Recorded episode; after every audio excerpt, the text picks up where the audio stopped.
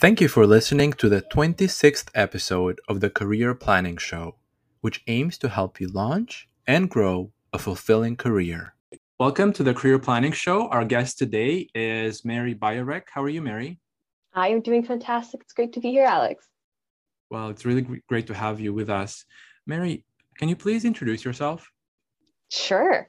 Um, so my name is Mary Bajorek. I am uh, a work life coach, um, which means that I work with people who are in transition points in their career life. It could mean um, that they're changing roles and kind of feeling stuck and overwhelmed. It could be people that um, are thinking about changing jobs. So they're kind of noticing that something in their work isn't working, or they want to be doing something different because of life circumstances, um, or they're feeling stuck and kind of overwhelmed in general in their in their work.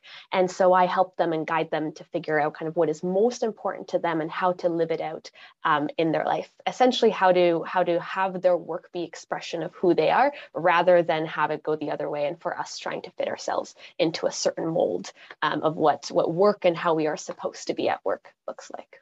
Mm-hmm. that sounds really interesting when you were younger and you were mapping out your career thinking about what you should do in terms of work it, was this something that you knew you'd get into or can you walk us through your um, educational and career journey so far? Yeah absolutely. No career coaching and coaching was not on my radar uh, at all.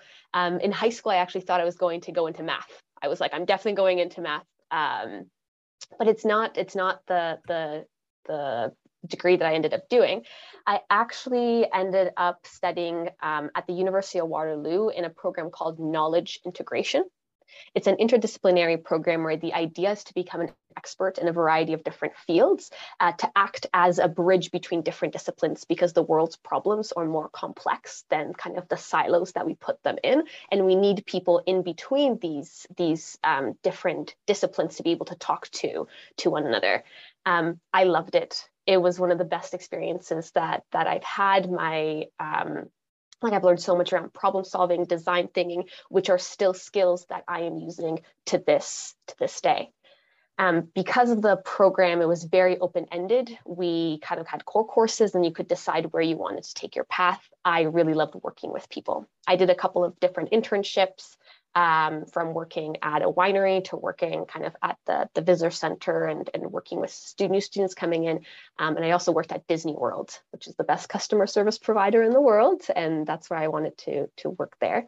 Um, and from there, I actually went and worked at an inventory management software company as a customer service agent, kind of working with people closely, one on one, and noticed that I wanted to do more in to do more work in in kind of shaping people's experiences directly.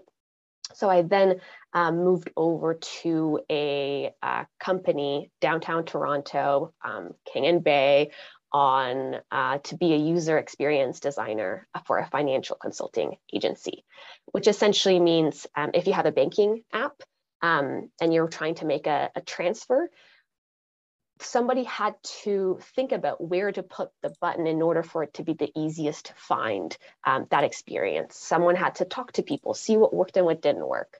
Um, and in particular, for a financial consulting agency, it means working with banks or credit unions or kind of finance institutions. And I,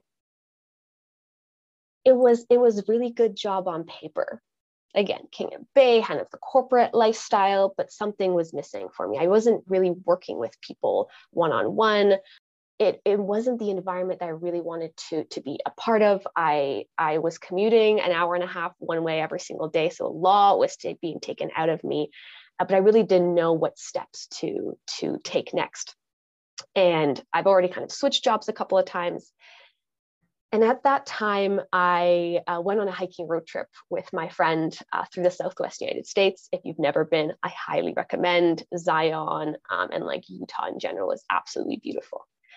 And there was a moment on that trip that essentially changed my life and, and was the pivotal moment of how I got to where I am right now, which was the experience of climbing this gigantic rock called Angel's Landing. It's the most dangerous, one of the most dangerous hikes you can do. You're like crawl up these, these um, chains. We woke up at 6 a.m. so we could get there before like people got up there too. And I we we kind of scrambled up the rock, beautiful view, and and scramble back down. And I had this moment of thinking to myself, if I can do this, I can do anything. So I went back to my job and I quit it that day. Um, give my two week notice. I don't know if I'd recommend that for for everyone. Definitely not a thing to to to kind of do um, off the bat. But I didn't have any financial responsibilities. I didn't have any kind of um, family. Um, Did you have any financial cushion though? Uh, yes, I okay, actually saved up. I saved up knowing um, when I was working at the at the um, financial consulting agency, I was saving up money. I think anticipating this happening in some way. So there was some subconscious happening. Um, and I and I gave myself a period of about three months of like, if I don't figure it by three months, I can always go back to it. That's the thing. I felt like I could always go back to a similar type of work. Um, so I drove three days to Halifax to do like a two month retreat. Um, and every single day I woke up being like, what am I supposed to be doing? Um, during that time, I read the book Designing Your Life by uh, Bill Burnett and Dave Evans. I would highly, highly recommend it um, as a book for anybody wanting to figure out what they want to be doing in their life, but also in their in their career life. Every single chapter ends with like an exercise uh, to do, and so I went through those, and and to this day, I have my Odyssey uh, plans, kind of like for the next five years at the time. Um, I'm also a huge learner. So I decided to uh, take a life coaching course during that time. And I fell in love. I fell in love with the, the problem solving aspect, the sharing of knowledge. Um, and it was something that I wanted to, to give it a try. It was the closest thing that I had about bringing in autonomy and being able to work remotely and kind of arrange my life around my work rather, or have work be a part of my life rather than arrange my life around my around my work. And um, so i gave it a try with prototyping a couple of times. That's what they talk mm-hmm. about in designing your life just like give it a try. Don't kind of jump head into it like head straight into it but give it a try. So i ran a couple of workshops did a couple of free sessions with my friends and family um, and then in 2020 in january so it'll be two years almost exactly i opened my coaching uh, business and I gave myself a year. I always, with any job that I start, I give myself a year. If within the year, if after a year I'm still learning and still like it, I'm going to keep doing it. But until then, it's like, okay, once you go through a year, go through the entire entire cycle. And yeah, it's been two years and it's been the most rewarding and challenging experience I've ever had. Um, and I honestly can't imagine doing anything else. That's brilliant. And as you were uh, making that decision as to what to do with your career, obviously the the experience that you had at the retreat and the opportunity to reflect, which is something that not many of us have the opportunity to do. Um, mm-hmm. A lot of us are in, in a very busy environment and we're delivering and you know we barely find enough time to sit down and reflect um, when it comes to you know what's most important to us. Do you have any thoughts about how one can go about identifying what are some of the most important aspects of their lives and um, how how to go about prioritizing those? Mm-hmm. that's a that's a great question. I love what you're bringing up about our lives are so busy and and there isn't space. Um, and I actually want to, to challenge that a little bit. And I heard a quote once saying, if you're in a hurry, slow down. Hmm. So if there's so much business busyness in your life, there is actually so much value in creating uh, even a small space of reflection, because there's so much impact that can happen in that small time that will actually influence the busyness. We're oftentimes busy because there we don't have a sense of the priorities that we hold and how to and how to um, orient our lives to that can often kind of feel like a rag doll being pulled in all these different directions. So taking even an, an hour out can make a make a big difference. Mm-hmm. and so it's kind of like the first the first portion of it. And oftentimes it's it's in our busy lives it's hard to think about um, what's important because it feels like this really, really large thing that is overwhelming and we'll need to get it right. Mm. And I would actually um, say that it's important to remember that this assessment of what is the most important in our lives and in careers is actually an ongoing process. So it's not that we have to figure out right away, but figure out what is the most important for us at this time in our lives. Um, one of the ways that I've often actually done it is a is a simple exercise that uh, like a values exercise where you narrow down from around 90 values to your top five. And it's a process from which you identify what isn't important to you and what um, is. It's actually the um, the worksheet that I have free on my website. So like it can be accessed uh, easily. Um, and it is a really powerful exercise to figure out what is important to us because our career and our personal lives are actually more intertwined than than we think they are. Once we figure out what is important to us in in our lives we can actually then extrapolate to to um, get a sense of how are we aligning our work with it oftentimes um, for example like if autonomy is important to you in your life then it's really valuable to see it in your work and be able to to advocate for yourself to have more autonomy or to switch in, into into different roles. If family is the most important thing to you to to know that your work and career is then a reflection um, of then that you make time and space uh, for for family and the second part that you asked was like prioritizing. Mm-hmm. Um, once we identify the priorities um, that we have in our lives, it's essentially then again a, a, uh, process of figuring out what works at the time. So like we might think that our priorities are like family and then autonomy, um, community, um, and the environment. So getting a sense of what, how do the priorities relate to one another by trying things out and having, okay, if the family is the most important thing, how does that influence what, how I care about the environment and, and the, um, the autonomy that exists in our lives. So it's like experimenting and then getting data back and, and um, iterating on it continuously. Mm-hmm.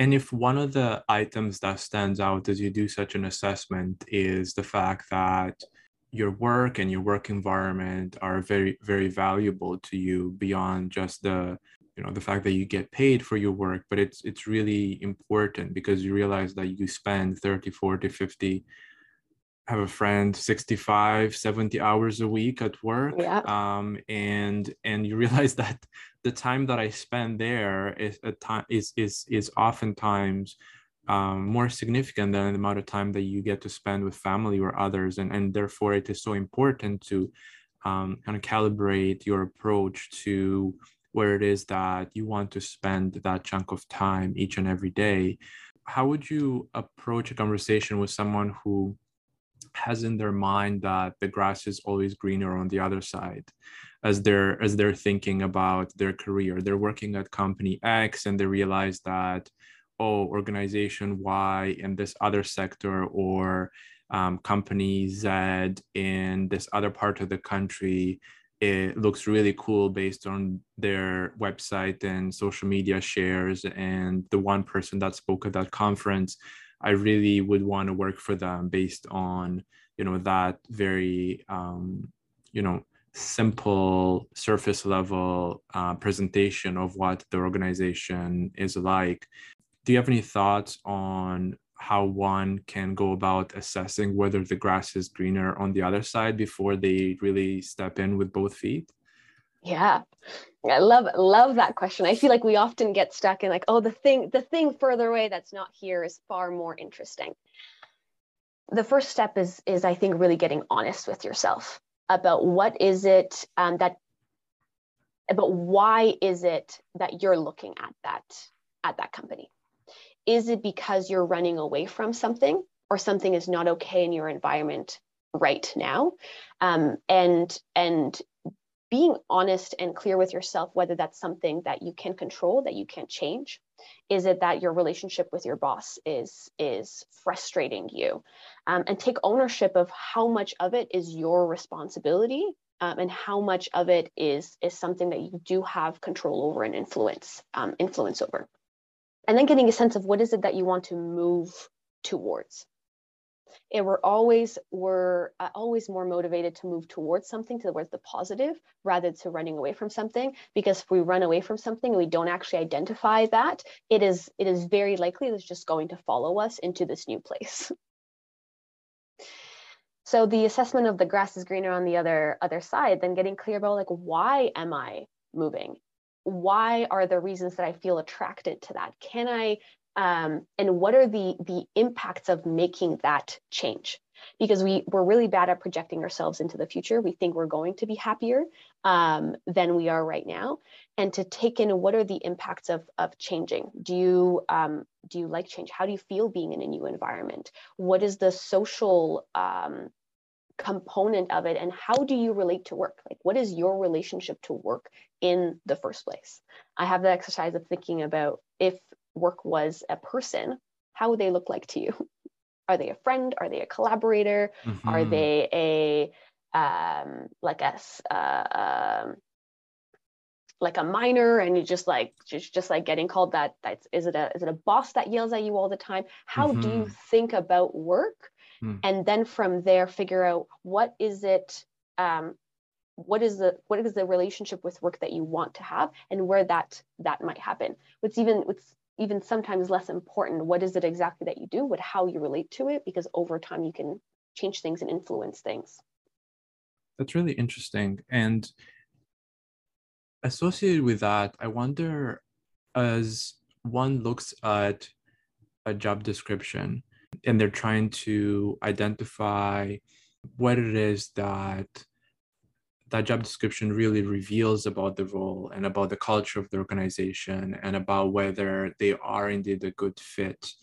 Oftentimes, job descriptions are just copy pasted from a previous job description and uh, no deep thought is placed into, you know, are we really giving a true picture to this job candidate um, as to what the work environment would be like in the specific team within our organization?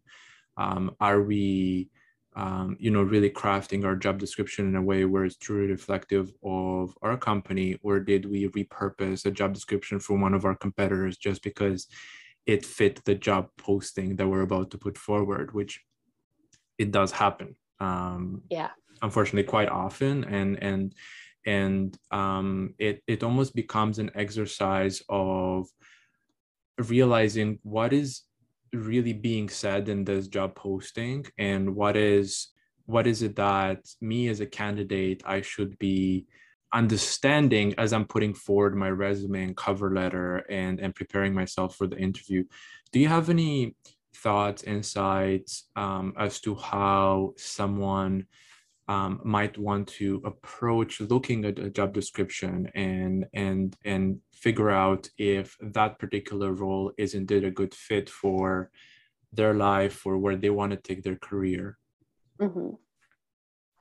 I and I love that that question what you're speaking to around the job descriptions and and um, then being copy and pasted and oftentimes not being very reflective of, of of what the job actually is um, i think it's a larger larger problem than even the companies themselves but how we are approaching work and and um, orienting very often companies to like filling seats rather than um, looking and finding people that are that are um, wanting to work as a collective towards a larger goal mm-hmm. so i think that's that's something to to get a sense of is like what is the the culture of the company what is how do they even think about the work that they are doing is mm-hmm. it a is it a like a factory we just need to get people to fill spots to do the work or is it actually a collective experience of, of moving towards a goal um, together so that's kind of like a high level orientation um, mm-hmm. to getting a sense of, of, of the work um, uh, a step kind of below that is again uh, when a candidate thinks about looking for for a job or a person is looking for a job i would first invite them to get really clear about what is it that they want from the job itself mm-hmm. uh, one format of it is to create three columns that say the job must have it's nice to have and can't have mm-hmm.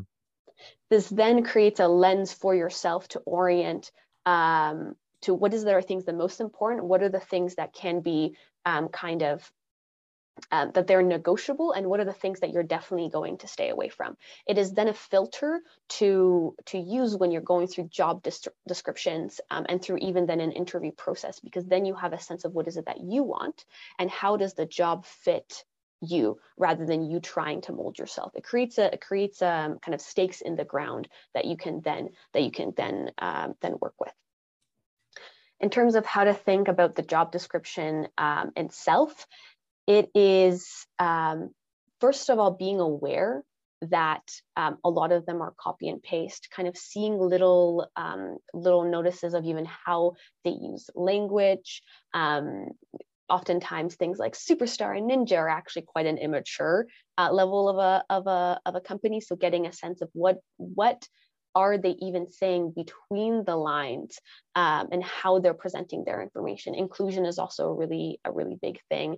Um, so it's it's seeing the the job description as as kind of a, a lens to look into what the company um, is um, and how further interactions with them might look like because it is a it's it, during the interview process it feels like we're being tested very often. It feels like we're the ones that are that that uh, like is a pass or a fail whether a company uh, will will hire us or not. It kind of brings up the whole school school uh, testing culture.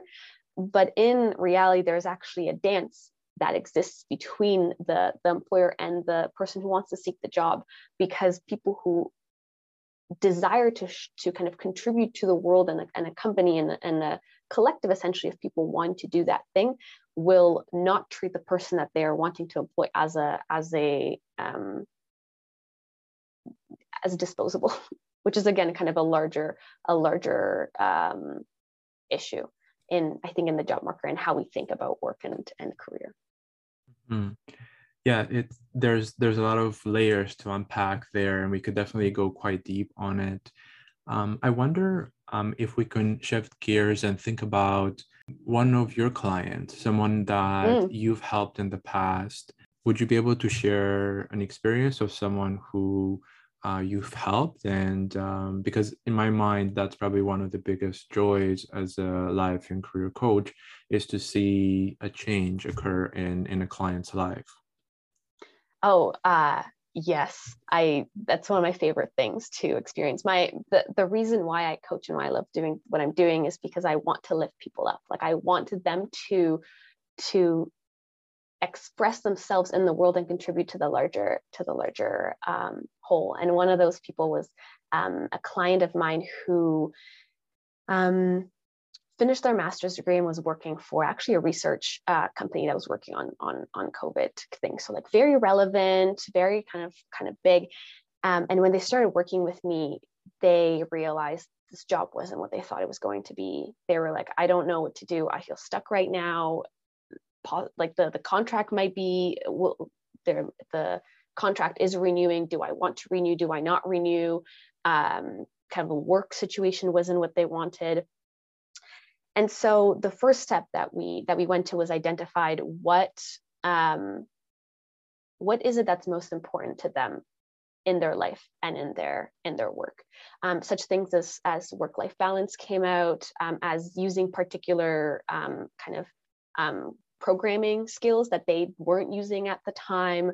Um, what other things were there? Um, being able to have a supportive and kind of learning environment learning skills that are that are soft skills that are that are able to be to be transferable um, and and recognized they recognized how much of that wasn't actually happening in their work. Oftentimes awareness is just the first step to making a change and recognizing oh, how much am i giving up and how much am i not actually in being in alignment with myself um, was even helpful to be like okay there actually needs needs to be a change change that happens uh, from then, we um, identified possible paths. Oftentimes, it's just like, well, I, I, I don't want to be doing this anymore. What do I what do I do now?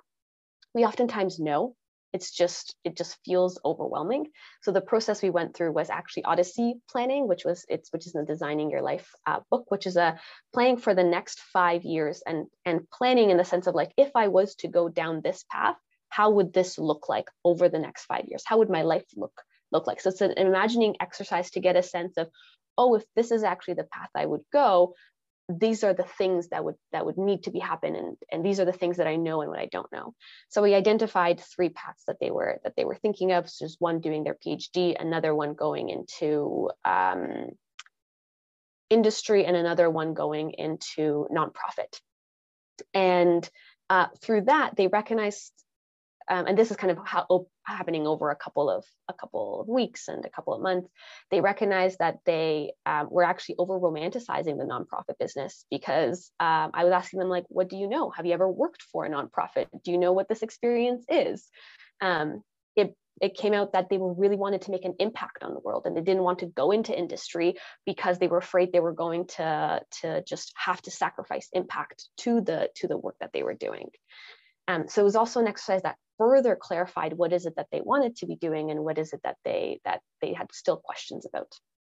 So um, I then invited them to do kind of little prototypes like talk to anyone who's in the nonprofit business. Um, look into some companies and look into some phds how do you feel about that? How was your experience of your master's um, degree and where are you finding yourself at?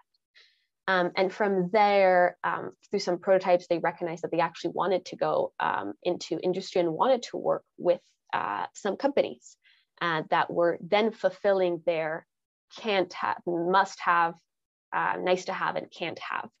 Um, and so they they went, they applied to a couple different organizations in different in different um, um, kind of lay.